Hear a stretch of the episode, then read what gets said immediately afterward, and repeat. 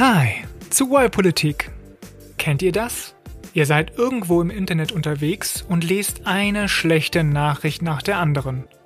Hier die steigenden Todeszahlen, da ein Anschlag, hier eine Krise, dort eine Katastrophenmeldung. Für dieses exzessive Eintauchen in dystopische Nachrichten gibt es einen Namen. Doomscrolling. Und in dieser Folge analysieren wir, warum wir so gerne dem Untergang entgegenscrollen, haben aber auch eine Menge Tipps und Tools zusammengetragen, wie man aus dem Negativstrudel ausbrechen kann. Denn Doomscrolling macht nicht einfach nur schlechte Laune, sondern gefährdet unsere Demokratie.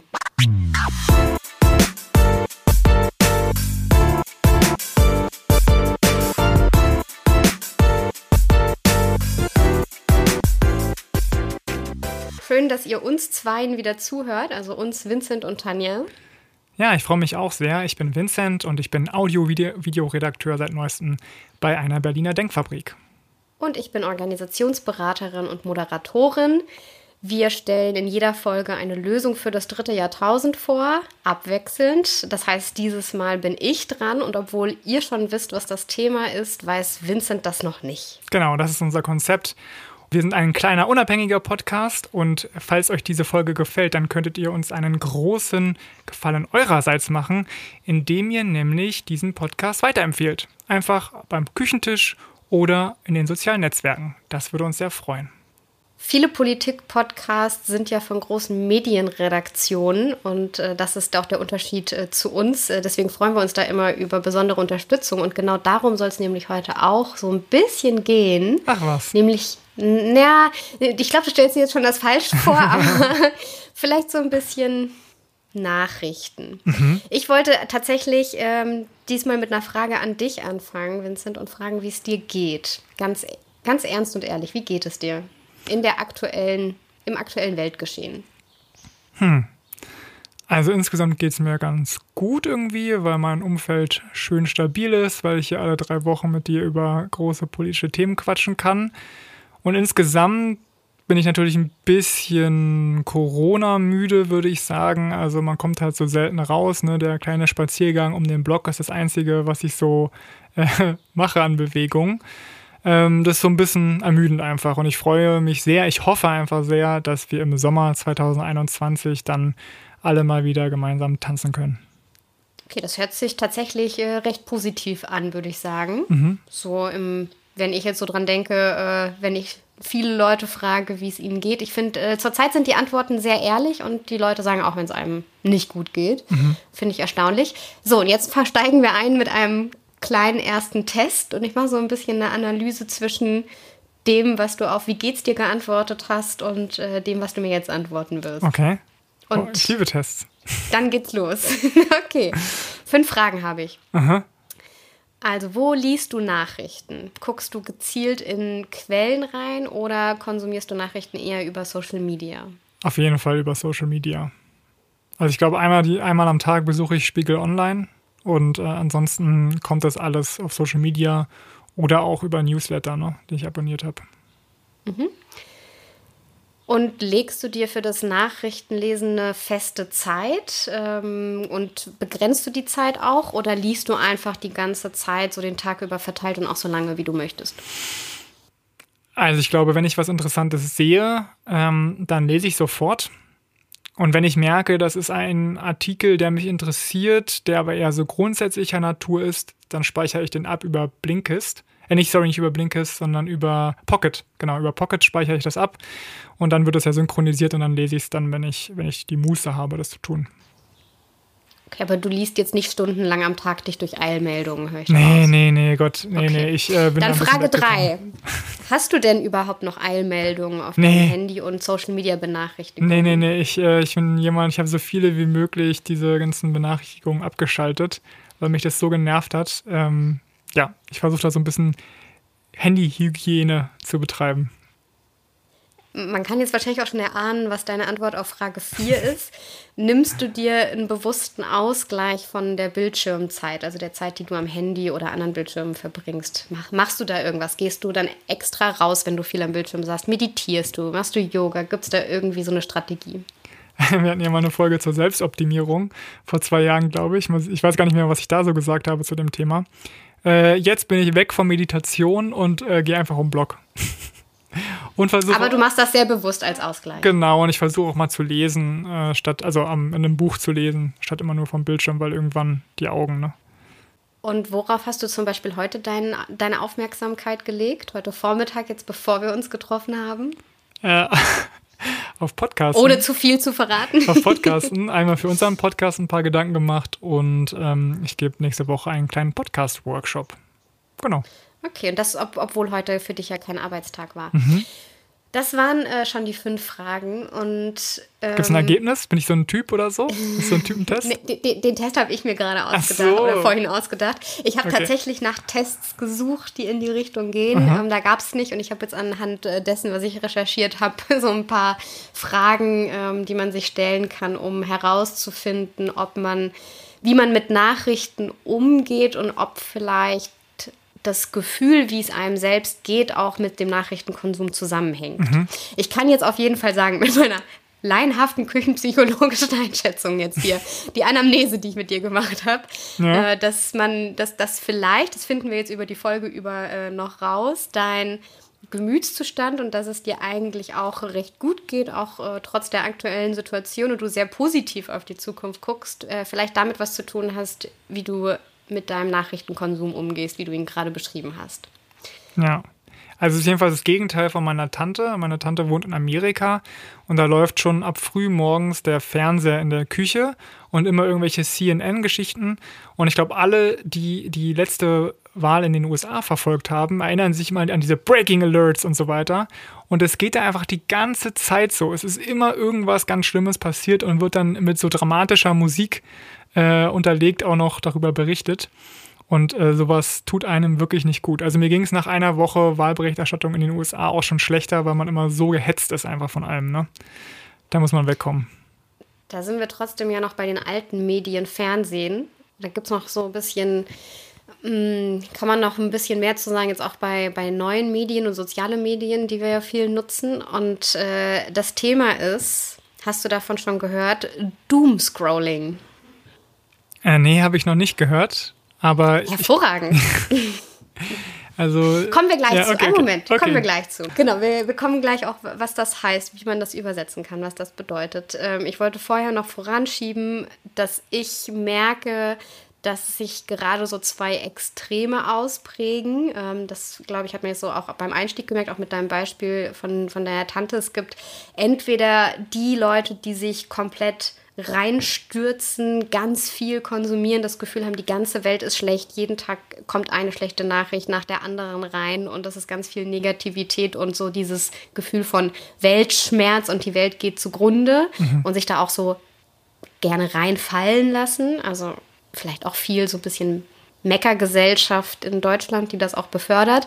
Und dann gibt es die anderen, ich weiß nicht, ob du auch so Leute in deinem Umfeld hast, die sagen, mir ist das alles zu viel, ich gebe mich dem nicht mehr hin und ich mache einfach den kompletten Cut und ich schotte mich komplett ab und ich äh, konsumiere gar keine Nachrichten mehr. Ich habe die alle deabonniert, ich äh, habe nichts mehr, was mit dem Briefkasten kommt, keine Newsletter mehr und sich äh, genau in die andere Richtung bewegen und so zwei Pole die sich ausbilden. Entweder sich voll hingeben und immer up to date sein oder eben gar nichts mehr. Das ist so das, was ich wahrnehme. Mhm. Ja, kann ich mir vorstellen. Es gibt wahrscheinlich auch ein paar Leute, die in der Mitte da liegen. Ähm, ja, ich meine, ich habe es jetzt vielleicht auch ein bisschen zu abgeklärt dargestellt. Also dadurch, dass ich vor allen Dingen Twitter nutze, ist es halt schon so, dass ich diesen ganzen Twitter-Shit auch mitkriege. Ne? Also wo sich Leute immer über jede Kleinigkeit aufregen und alles ist ekelhaft und äh, unglaublich und was weiß ich, was da immer für Adjektive verwendet werden. Also ähm, ja, da auf Twitter passiert je, jeden Tag ein kleiner Weltuntergang. Und das kann natürlich bei einem selbst irgendwie schlechte Gefühle auslösen und man fühlt sich dann nicht gut.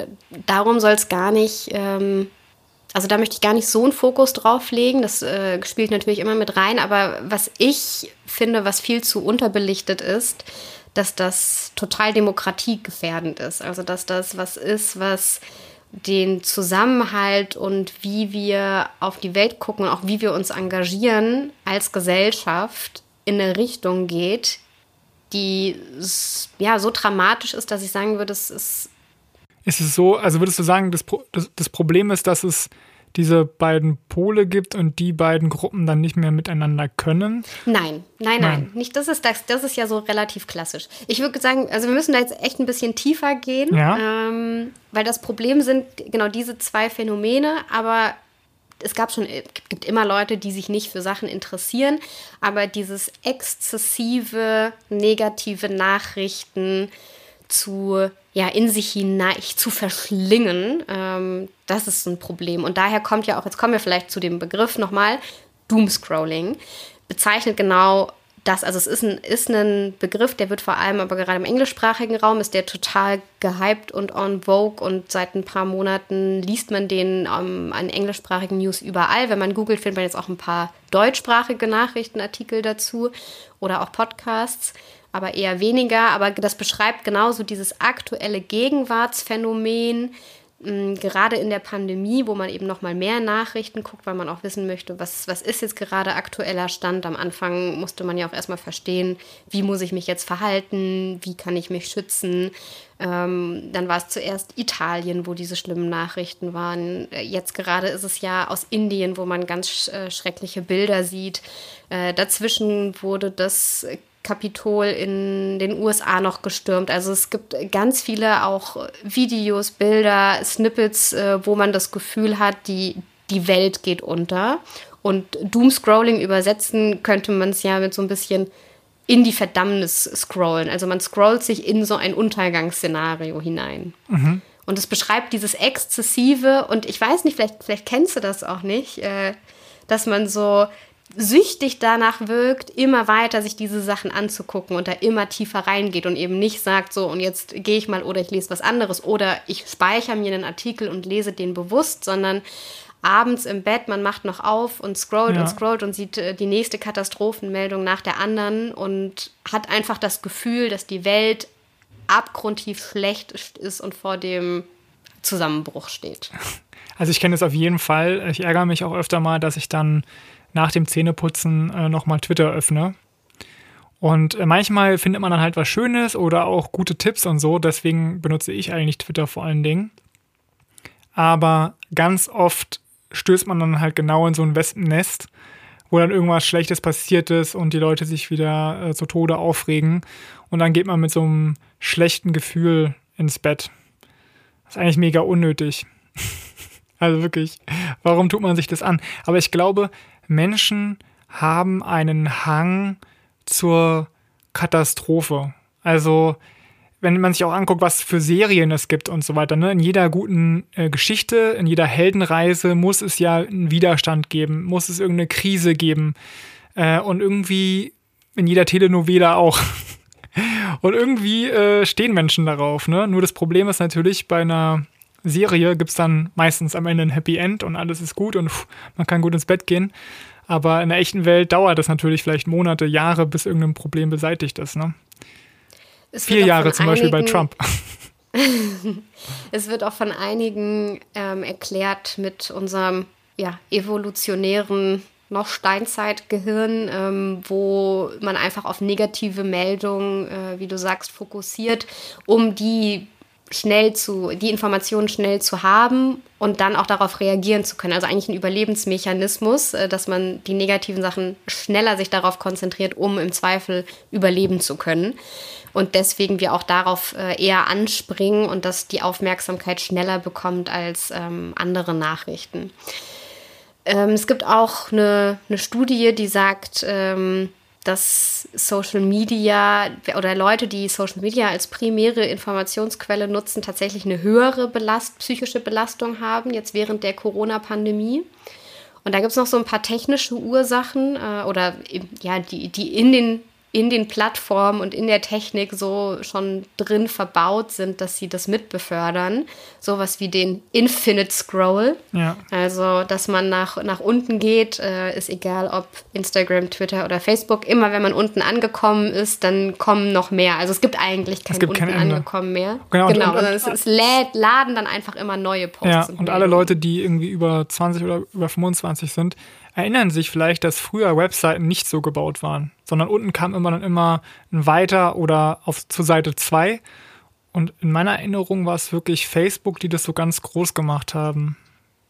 Also, ja, dass, dass, dass es da kein Ende gibt. Würde ich auch sagen, dass ja. das so das, das Erste war. Und dieses, äh, deswegen auch dieses Doom-Scrolling, weil einfach ja. äh, man dieses Ende nicht findet. Man muss ja bewusst sagen, also TikTok ist da, hat das ja auf die allerhöchste Spitze getrieben. Da ist ja wirklich dieses Gefühl von, äh, ich hatte das auch schon selber, ich habe es wieder runterschmeißen müssen. Das TikTok Dieses gelöscht? Gefühl von, ja, schon länger jetzt. Ja, also meine, aber ich, ich gucke keinen TikTok, aber meine Freundin schon und wirklich, also in was für einer Geschwindigkeit da irgendwelche Videos abgespielt werden, das ist so eine Geräuschkulisse. Äh, also ja, ja, es klingt, es klingt nicht gesund und ich muss sie dann auch eigentlich manchmal davon wegreißen äh, weil das ja so süchtig macht, ne? Also ich denke, ja. ich weiß nicht, ob du da noch, noch dazu wolltest, aber dass es wirklich in diesen Apps ja eingebaut ist, äh, dich so lange wie möglich daran zu halten.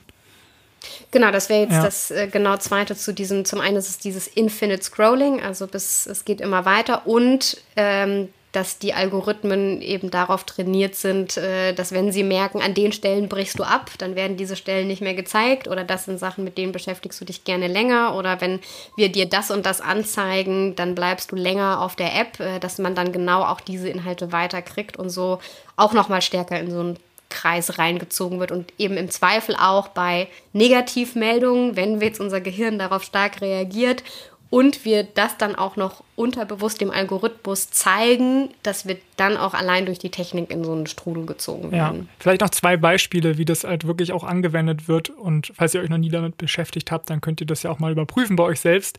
Und zwar ist es zum einen, dass ja immer weitere Videos vorgeschlagen werden. Also wenn man sich zum Beispiel bei Facebook Videos anguckt, dann kommen immer so ähnliche Videos, äh, die gleich weiter vorgeschlagen werden. Und teilweise bei Facebook leider dann auch wirklich sehr schlimme Videos. Also da kommt man dann sehr leicht irgendwie zu Verschwörungsvideos. Und der andere Punkt ist dieses, ah, du hast dir ein Video angeguckt, okay, du hast fünf Sekunden Zeit, jetzt zu stoppen, sonst kommt das nächste Video. So machen das ja YouTube mhm. und Netflix. Mich regt es so auf, dass man auf Netflix nicht mal mehr den Abspann angucken kann, weil sofort das nächste Video gestartet wird. Also diese Plattform, ja. das ist schon, ich weiß nicht, ob da man nicht mal ein bisschen regulieren muss, dass man dafür sorgt, dass es auch irgendwann mal ein Ende gibt und man nicht wirklich, also es ist ja jetzt so, du musst bewusst dir sagen, stopp. Und früher war es so, du musstest bewusst sagen, weiter. Ne, und das hat sich jetzt irgendwie in den letzten zehn Jahren, haben die ganzen Software-Ingenieure da an den ganzen Stellschrauben gedreht, um uns da immer am äh, Ball zu behalten. Und jetzt möchte ich auf diese Demokratie politische Ebene, wenn man es so nennen möchte. Weil, ich meine, wir wissen alle, das tut einem selber persönlich nicht gut, ähm, aber es ist auch gefährlich, weil einem das was ähm, Spezielles suggeriert. Und zwar ist ja die Grundlage in einer Demokratie, dass wir viele mündige Bürgerinnen und Bürger haben, also äh, man sich ähm, informieren kann, man aufgeklärt ist, Sachen hinterfragt, Diskussionen führt, sich auch einmischt, ähm, handelt, also auch Petitionen unterschreibt oder ähm, irgendwo mitmacht, wenn man Sachen gerne anders hätte. Also dieses, davon lebt eine Demokratie. Und das ist auch genau. die Grundlage, genau. Das ist der Unterschied. Und, ja. und wenn es Wählen ist, ne? Wenn es Wählen ist oder sowas, auf jeden Fall mitmachen. Wolltest du noch was sagen? Nee, nee, nee. Ich finde aber wirklich, also der große Unterschied bei einer Demokratie ist, dass man mitmachen darf. Das ist, das ist es gesagt. Ja, und jetzt ist die Frage, okay, was, ist, was hat das mit Doomscrolling zu tun oder wie hält uns Doomscrolling genau davon ab?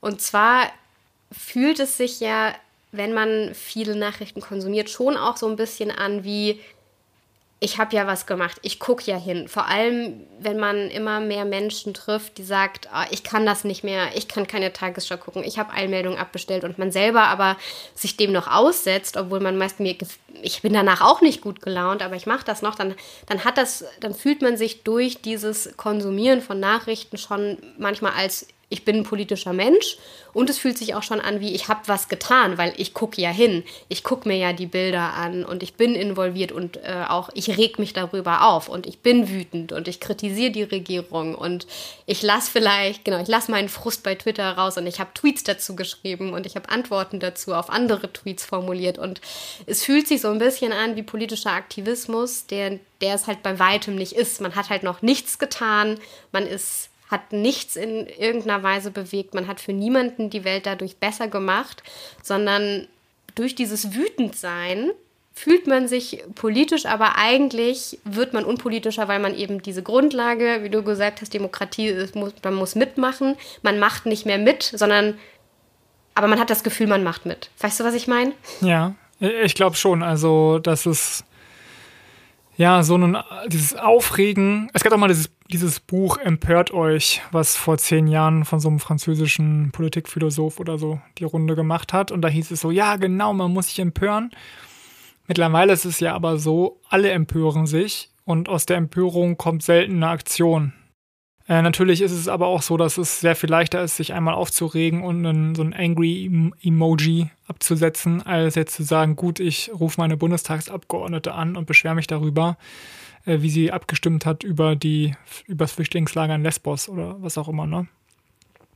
Ich frage mich aber, ich weiß nicht, ob du da noch zu kommen wolltest, aber ich finde ein ein anderer großer Punkt ist, dass also noch vorgeschaltet davor, dass man diese negativen Sachen liest und sich dann nur empört, statt zu handeln, ist ja noch, dass man vor allen Dingen mit diesen negativen Sachen konfrontiert ist und dass es alles so problemfokussiert ist.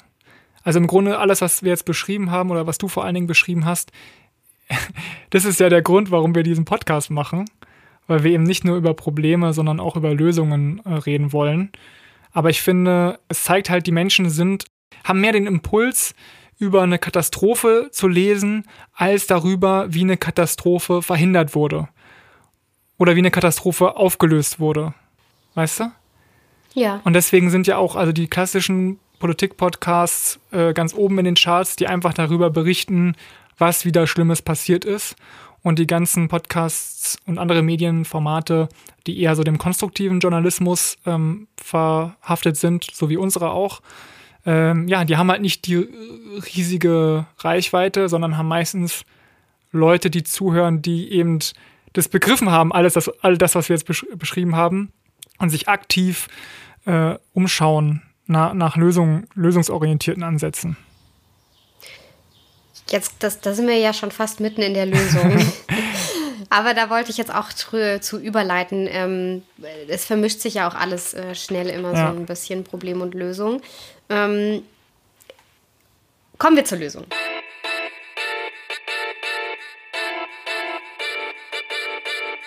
und trotzdem, was keine Lösung ist, weil das ist wirklich so dieser Schnellschuss. Und da möchte ich jetzt einmal sagen: Vorsicht, Vorsicht, in diese Falle bitte nicht tappen.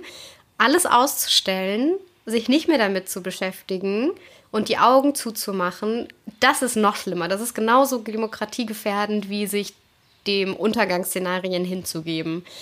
Und da das muss ja, ich. Äh, das wäre ja aufgeben einfach, ne? Ja, aber man kann ja, es gibt ja auch viele, die sagen, ich mache jetzt mal eine kurze Zeit nicht mit oder so. Also es, ich möchte ein Beispiel zu, mhm. Äh, oder ein aktuelles, ein aktuelles Beispiel, was äh, gestern. 29. April. Wahrscheinlich haben die meisten von euch mitbekommen, alles dicht machen, die Videos von 53 Schauspielerinnen und Schauspielern und Jan-Josef Liefers, der da ganz vorne mit dabei ist. Und ich dachte mir schon, dass du jetzt hat, über ihn reden willst, ja und in seinem Video ja auch kritisiert hat, dass man, dass alle Medien unseres Landes äh, die Corona-Maßnahmen mittragen und das nicht kritisieren würden. Und das war so einer der größten äh, Kritikpunkte auch an seinem speziellen Video, äh, ob er das die letzten Monate nicht mitbekommen hätte, was da alles geschrieben wurde und das äh, mitnichten das so ist, dass da alle ins gleiche Horn geblasen hätten und das ganz viel kritisiert wurde. Und es gab ein Interview mit ihm in der Zeit, ähm, die eben auch gestern dann erst äh, veröffentlicht wurde. Das ist also ganz frisch und da hat er mit Jens äh, Spahn gesprochen und da wurde er genau das Genau. genau. da wurde er genau das eben auch äh, gefragt, wie er zu dieser Einschätzung kommt. Und da sagt er, eins zu eins sagt er da, dass es ihm so ging, dass er am Anfang der Pandemie ganz viel gelesen hat, Newsfeeds abonniert hat, Podcasts gehört hat, Zeitungen, Fernsehen geschaut und dass ihn das alles irgendwann so verrückt gemacht hat und er so ähm, ja, davon eingenommen war, dass er kaum noch schlafen konnte, abends schlecht ins Bett gegangen ist, morgens mit den gleichen Nachrichten aufgewacht ist und ihn das total verrückt gemacht hat und er deswegen vor Weihnachten, wie er sagt, die Reißleine gezogen hat und er hat alles abbestellt und er hat sich nichts mehr angeguckt, nichts mehr gelesen und dann ging es ihm besser. Und ich möchte das, also wenn, wenn genau sowas dann dazu führt, dass man, was ist das vor Weihnachten, das sind jetzt vier, fünf Monate später, meint, diese Aktion, wie alles dicht machen, sei eine gute Aktion, dann hat man damit halt auch die Realität so ein bisschen verloren zu, was wird denn gerade diskutiert, was ist denn in den Nachrichten, was ist denn der Stand der Diskussion. Und das finde ich daran so gefährlich. Nicht nur, klar muss man auf sich selber aufpassen und sich was Gutes tun, aber wenn man eben sagt, ich kapp jetzt alles und danach wiederkommt, ich meine, jetzt ist nicht jeder von uns so eine öffentliche Person, mhm. dass man dann so viel Aufmerksamkeit bekommt, aber dass man dadurch halt auch so ein bisschen den Bezug verliert, was gerade eigentlich Stand ist und dann vielleicht auch gar nicht mehr merkt, so wie das ja auch so ein bisschen jetzt herausgekommen ist, der Fall war so gar nicht mehr merkt, auch was man mit bestimmten Handlungen auslöst oder eben dann mit so zynischen ähm, Videos, wo man Pflegekräfte, die sich jeden Tag einsetzen dafür, dass äh, Menschen nicht an Corona sterben müssen, äh, wie man die damit verletzt und so und damit, jetzt sind wir vielleicht wieder an dem Punkt, Vincent, äh, wo eben man auch dann so gesellschaftliche Klüf Klüfte ähm, größer macht und so auseinandergeht und diese Pole existieren. Aber deswegen ganz, ganz schlimmes Beispiel dafür, dass einfach alles abzuschalten kein guter Weg ist und nicht die Lösung. Ja, genau. Ich würde sagen, die Frage ist nicht, ob man Medien konsumiert, sondern welche und wann. Und jetzt sind wir bei, was kann ich machen, zwischen diesem Pol, ich schaue mir alles an und komme in den Strudel und ich schalte alles ab. Okay, Lösung 1. Genau, wir wollen jetzt nicht, Entschuldigung, wir wollen nicht das vom Anfang, was ich dich am Anfang bei dem Test gefragt habe, das sind so die Klassiker. Mhm. Die finde ich so ein bisschen langweilig auch. Mach dir eine App auf dein Handy, die deine Bildschirmzeit begrenzt. Geh raus und spazier. Meditier. Umgib dich mit Menschen, die dir gut tun. So, alles hundertmal gehört. Deswegen versuche ich ein bisschen ähm, euch zu überraschen. Obwohl natürlich alles damit anfängt, ihr seid euch erstmal bewusst, ihr kennt, dass euer Handeln schlecht ist und wollt das verändern. Herzlichen Glückwunsch, ihr hört diesen Podcast. ihr seid äh, bis hierher gekommen, ihr seid schon auf dem besten Weg. Und dann zweitens, jetzt müsst ihr halt selbst entscheiden. Und ähm, das Erste, was man entscheiden kann, ist, genau diese Benachrichtigungen, die du auch abbestellt hast, die ich übrigens auch nicht auf mein Handy kriege. Ich habe auch keine Eilmeldungen oder Social Media Benachrichtigungen auszustellen. Auch noch easy. Und jetzt sind übrigens, wir bei, äh, bei dem Punkt, ne? Ich ja. hatte noch nie Eilmeldungen aktiv auf meinem Handy, seitdem ich ein Smartphone habe, also seit über zehn Jahren. Und ich hatte noch nie das Gefühl, dass ich irgendwas verpasst habe. Weil man kriegt das dann schon rechtzeitig mit und wenn ihr wirklich Angst davor habt, dass mal eine Katastrophe ausbrechen kann oder so, dann holt euch Nina oder eine andere Katastrophen-App und dann kriegt ihr nämlich eine Push-Benachrichtigung, wenn hier der Vulkan in der Eifel ausgebrochen ist. ja, oder Überschwemmung oder, Kat oder was Ernsthaftes. oder so. Ja, genau. genau. Dann die Lösung für äh, das Durchbrechen des Infinite Scrolls, anstatt auf Social Media eben Nachrichten sich anzugucken, wo es eben schon eingebaut ist, dass man da drauf bleibt und bis ins Unendliche scrollt, dass man wieder übergeht dazu, ganz oldschool eine gedruckte Zeitung zu abonnieren und dann die speziell zu lesen oder sagt, ich möchte über die aktuellen Infektionszahlen auf dem Stand sein, ich gehe jeden Morgen einmal auf die Seite einer Gesundheitsorganisation und gucke mir die aktuellen Zahlen an, anstatt einen Live-Ticker. Oder ich schaue einmal am Tag die Tagesschau um 20.15 Uhr, so wie man es vielleicht auch früher gemacht hat. Und so sich ganz konkret äh, diesem, danach geht es immer weiter und automatisch weiter zu entziehen. Also du würdest sagen, man, man nimmt sich dann auch bewusst Zeit und sagt so, jetzt äh, gehe ich auf, ne, auf Medienseiten und informiere mich da. Genau, das kommt jetzt, wer ist genau das nächste Gewohnheiten ändern. Also es sind ähm, zwei eben, das, das Inf, den Infinite Scroll durchbrechen ist nicht nur, ich, ich nehme mir Zeit, sondern ich gehe auch auf Medienseiten, wo der nicht eingebaut ist. Mhm. Oder ich nehme eine gedruckte Seite, eine gedruckte Zeitung, die halt ein Ende hat. Ja. Also, dass man auf Medien ausweicht, die diese ähm, Logik nicht unterstützen. Also bei gedruckter Zeitung ist natürlich wirklich der Vorteil, dass es keine Funktion gibt, dir hat dieser Artikel gefallen, Dich interessieren auch noch diese 25 weiteren. man muss sie ja nicht mal gedruckt lesen. Ne? Ja. Du kannst sie ja auch auf dem Tablet lesen, ist ja der gleiche Effekt. Ja. Also man muss sie nicht analog lesen, kann sie auch digital lesen, aber dass man die Seiten findet, wo halt diese Logik durchbrochen wird. Und es gibt ja auch ansonsten noch, ähm, dass man nicht irgendwie immer alles Mögliche, was einen noch gar nicht interessiert, so vor, äh, vor einem erscheint. Es gibt auch Apps, mit denen man bestimmte Medien abonnieren kann zu bestimmten Themen und so. Dass man sich also so schon ein bisschen vorfiltert, dass man nämlich irgendwie über die ganze Zeit äh, irgendwelchen, weiß ich nicht, Massaker in den USA informiert wird, wo man sowieso nichts ändern kann. Äh, und was einen auch, also einfach nicht weiterhilft, darüber zu, zu lesen. Gute Überleitung zum nächsten Tipp. Ähm, kommt nicht von mir, sondern von einem Psychologen, der sagt, es hilft, wenn man aktiv dran teilnimmt an Diskussionen und nicht passiv bleibt. Also und wenn es tatsächlich die Kommentarspalte einer Nachrichtenzeitung ist oder eine Debatte auf Twitter, weil man so nochmal anders sich damit auseinandersetzt und durch das Teilnehmen an einer inhaltlichen Diskussion die Handlungsfähigkeit wiederherstellt, die davor ja so ein bisschen durch dieses Gefühl der Hilflosigkeit überschattet wird. So man weiß nicht, was man tun kann, alles ist so schlimm und natürlich ist immer noch kein Aktivismus, man hat damit nichts verändert, aber man kommt nicht in diese Hilflosigkeitsgefühl, sondern äh, bleibt in der Handlungsfähigkeit und rutscht nicht so schnell ab. Mhm. Ja, ich glaube, da hängt es aber auch dann wirklich davon ab, in welcher Art man aktiv wird. Weil wir hatten ja schon vorhin besprochen, also wenn man jetzt nur den Erzürnungssturm weiter befeuert, dann glaube ich, befriedigt einen das auch nicht.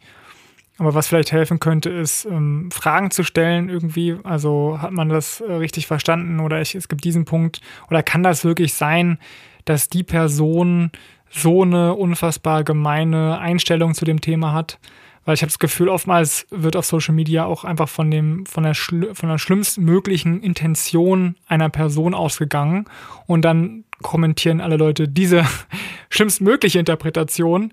Aber äh, meistens, die meisten Leute sind ja nicht böse, ne?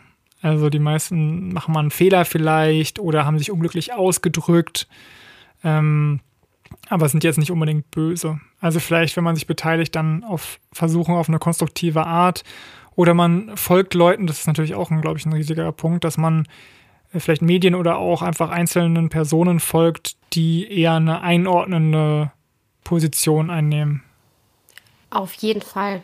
Also auch ein Punkt, den ich mir aufgeschrieben habe, ähm, entweder über Personen, die sowas einordnen oder auch ähm, sich mm, ja, Medien anzugucken. Ich meine, äh, macht ihr ja auch, indem ihr uns hört, wo man sich auch mit größeren Themen beschäftigt, anstatt diese Eilmeldung, was ist jetzt heute und morgen passiert und diese Tagesnachrichten so auch mal sich grundlegenderen gesellschaftspolitischen Zukunftsthemen zuzuwenden. Also das ist was, was mir total gut hilft, ähm, weil das ist ja trotzdem eine sehr ja, politische Auseinandersetzung mit der Welt und alles, was so tagesaktuell passiert, kriege ich zwar auch mit, aber das sind Sachen, mit denen möchte ich mich bewusst nicht mehr emotional auseinandersetzen oder mich dann da reinsteigern, sondern diese emotionale Kraft lieber in wirklich relevante, grundlegende Fragen und echte Ungerechtigkeiten, ähm, zum Beispiel, wie weiß ich nicht, unsere Folge zu äh, wie sollten Erbschaften äh, geregelt sein mhm. und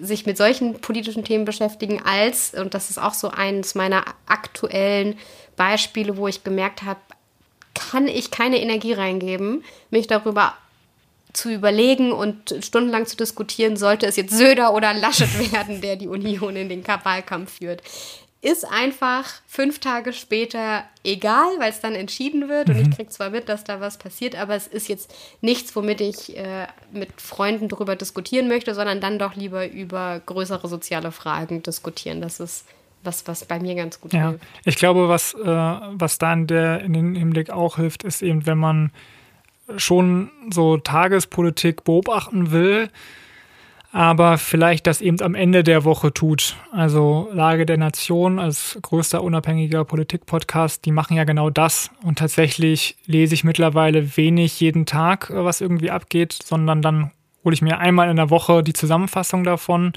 Dazu dann noch vielleicht der Politik-Podcast vom Deutschlandfunk. Und dann hat man noch ein bisschen mehr Insiderblick auf die große Debatte der Woche, aber nicht dieses tägliche sich zuballern mit irgendwie, was gerade abgeht, weil meistens ist es ja so, Dienstag passiert irgendwas, dann kommentieren alle, dann am Mittwoch kommentieren alle Leute das, was am Dienstag kommentiert wurde. Und äh, am Freitag ist es dann schon wieder halb vergessen, worum es überhaupt ging. Und deswegen finde ich so Wochenzusammenfassung, wenn sich der Staub mal ein bisschen gelegt hat, ne, wenn man wieder ein bisschen klarer sehen kann, die lohnen sich auch einfach viel mehr. Und meistens passiert ja innerhalb von einer Woche jetzt nichts Großartiges, was mich als ähm, Bürger jetzt äh, also völlig aus dem Tritt hauen könnte. Ne? Ja, sind ja auch viel bessere Analysen dann meist, die man danach liest. Also auch Wochenzeitungen, was, was ich absolut empfehlen kann. Ich habe noch einen lustigen Vorschlag gefunden von einem äh, Journalisten aus der New York Times, ähm, der dort den, die Idee mit aufgeschrieben, mit aufgenommen hatte, dass man beim Lesen von Nachrichten auf seinem Handy sich ein Gummiband um die Hand wickelt oder halt ein Gummiband drüber zieht. Und wenn man merkt, dass man in dieses Doomscrolling kommt und diesem Gefühl verfällt, dass man sich jetzt dem Weltuntergang hingibt, dann dieses Gummiband an der Hand fetzen zu lassen und so sich äh, selbst darauf zu konditionieren, das nicht mehr zu tun. Neue ähm, Startup-Idee. Ich sehe schon, äh, morgen habe ich das wieder auf Instagram, diese ganzen Gadgets, die mir mal vorgestellt werden. Ja. Du meinst, man muss es nur hübsch designen und, ja, dann, und dann macht man da auf Indiegogo dran. wirst du Millionärin. ich denke nochmal drüber nach. Aber ich gebe die Idee auch gerne weiter. ja, fand ich, ähm, weiß ich nicht, ob das so hilfreich ist. Ich, ich habe das nicht ausprobiert. Äh, wenn jemand das von euch macht, sagt mal Bescheid. Ja, aber dann ist Aber ich dachte so am Ende, ja. Sorry, aber es gibt ja, ich weiß, du bist jetzt einfach vorhin so rübergegangen, aber es gibt halt wirklich Apps, wo du sagen kannst, hey, mein Twitter äh, beschränke ich auf eine halbe Stunde pro Tag. Ja, und dann sieht man halt immer, wenn man sich bei Twitter einloggt, wie viel Zeit hat man noch. Äh, und man kann es dann auch, also wenn man das unbedingt braucht an dem Tag, kann man dann das auch trotzdem ausschalten und dann einfach länger machen. Aber ich, es scheint mir eine realistischere Lösung, als sie mich jetzt mit einem Gummiband zu peinigen. Ja, voll. Für die Leute, für die das funktioniert, super. Ich habe, ähm, ich kann da vielleicht noch äh, was hinzufügen, was ich nee, selber nicht ausprobiert habe, aber vorhin noch mal ähm, recherchiert habe, dass äh, es eine App gibt. Ich verlinke die, ich weiß jetzt nicht mehr, wie die heißt, ähm, und die pflanzt Bäume, wenn man nicht an sein Handy geht. Und anscheinend hast du dann auf deinem Sperrbildschirm am Handy, siehst du, wie dieser Baum wächst und du musst eine gewisse Zeit, darfst du nicht ans Handy gehen, mehrere Stunden. Ähm, und wenn du das schaffst und erreichst, wird ein Baum gepflanzt und das so belohnt. Also für Leute, denen die Natur und Umwelt äh, sehr wichtig ist, für, für die das ein Anreiz ist, könnte das was sein. Ja, lass uns doch in den Show Notes ein bisschen was verlinken, oder? Dann verlinken wir die zwei, drei Apps, die wir da kennen. Ich, ich habe nämlich die schon mal gehabt, tatsächlich, Tanja.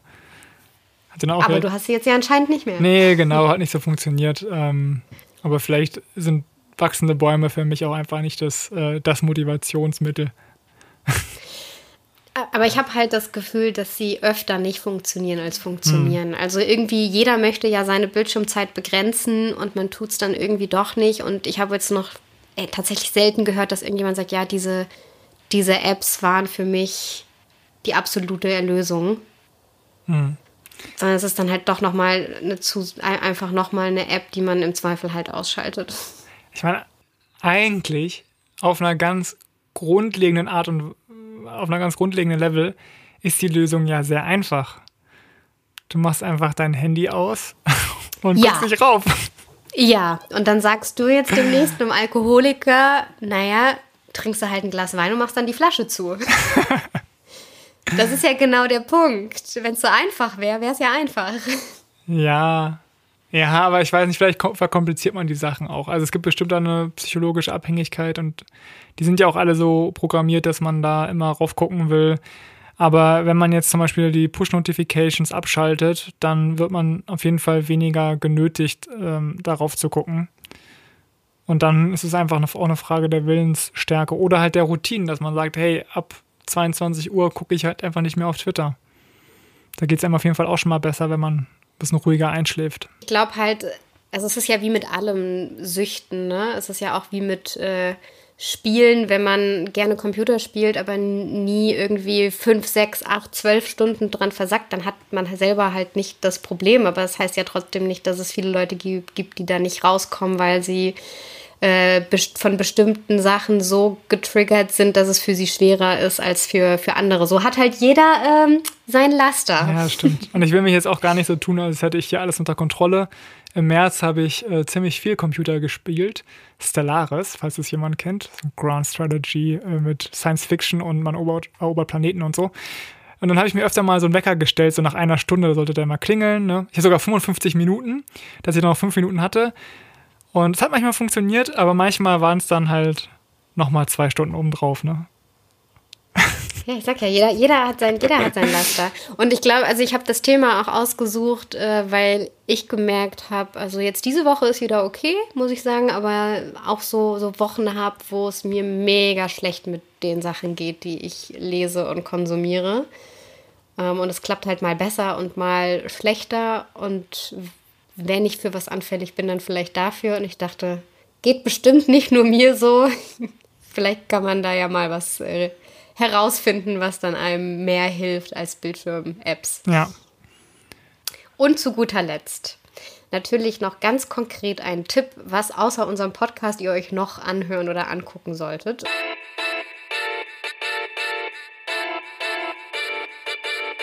Er kam schon öfter in unserem Podcast vor. Und zwar das aktuelle Buch von Rutger Bregmann. Ja. Im Grunde gut heißt das, eine neue Geschichte der Menschheit. Ähm, Rutger Bregmann ist Historiker und Journalist, ähm, hat auch äh, Utopien für Realisten geschrieben, da haben wir schon öfter drüber mhm. gesprochen.